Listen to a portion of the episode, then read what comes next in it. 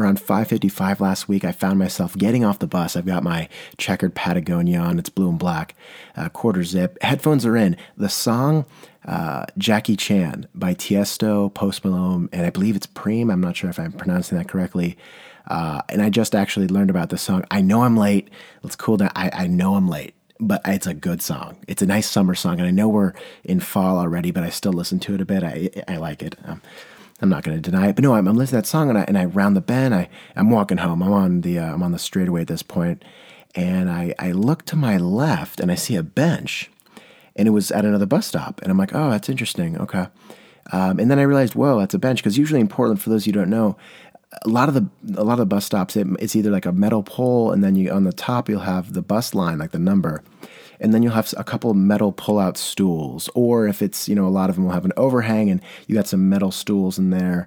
There's never really like the classic bus bench or at least to my knowledge. Usually eh, you're not going to see that but i feel like in southern california that is a thing.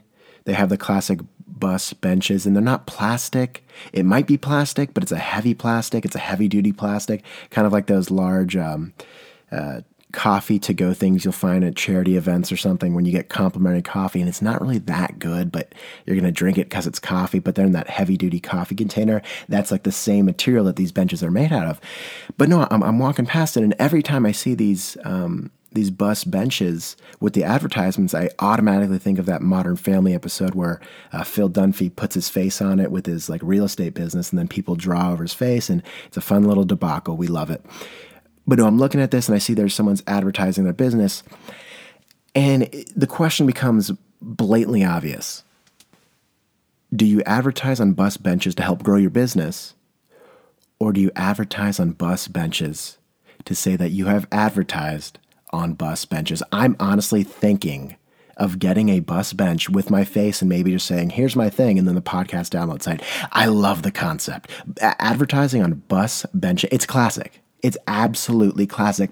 I would, you know, statistically, I, I am very curious. Does that gain any more traffic? Does that help grow the business? Why bus benches? I I don't know. That's always been interesting. I'm assuming, you know, back in the day it might have been a huge thing, but with phones and you know the internet, I don't know how powerful it is now. I looked online, and I think in some lower traffic areas you can find some spots and you pay it on a 4-week basis at 150 a week.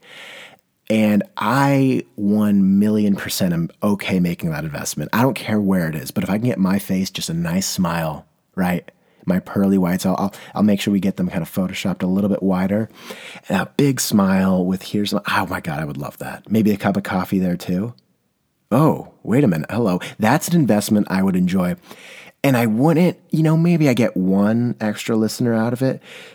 But if I can just have myself sitting on my face, in a photo of that. A cup of coffee in hand, some sunglasses. Maybe I'll get a stranger to sit with me. I like that idea. That feels nice. I can already see it in my apartment in five years. It's myself. And uh, anyway, it's a good story to be told. But that's the question. So, do we, why, if it helps grow business, that's fantastic. We got to understand there's liabilities with that, though. Because much like Phil Dunphy, it, what's stopping, uh, you know, a hooligan from dipping into Rite Aid, picking up a black Sharpie, and then just absolutely having their way with your face. Not much. I I don't know. I feel like the police have much bigger issues to tackle than someone giving you a unibrow on a bus bench. We under, there's a, there's a sense of vulnerability that you're doing when you're putting your face on a bench. You don't have to put your face, but even your name. There, there's there's a sense of vulnerability there that people could be like, that's a bit of a weakness. I don't know if we can back that. I would say it's honorable. That's very courageous too. If you can put yourself out there to that extent, that's impressive. I can back that too. This is a domain that's very interesting because financially speaking, I don't know, is the benefit even measurable? It's very much an emotional high. So I don't know if we can look at it. That's financially. Let's let's count that out of the picture. Why aren't we putting our faces on buses? Right? Maybe I don't eat out for a month.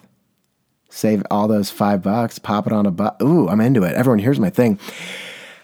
Bus benches.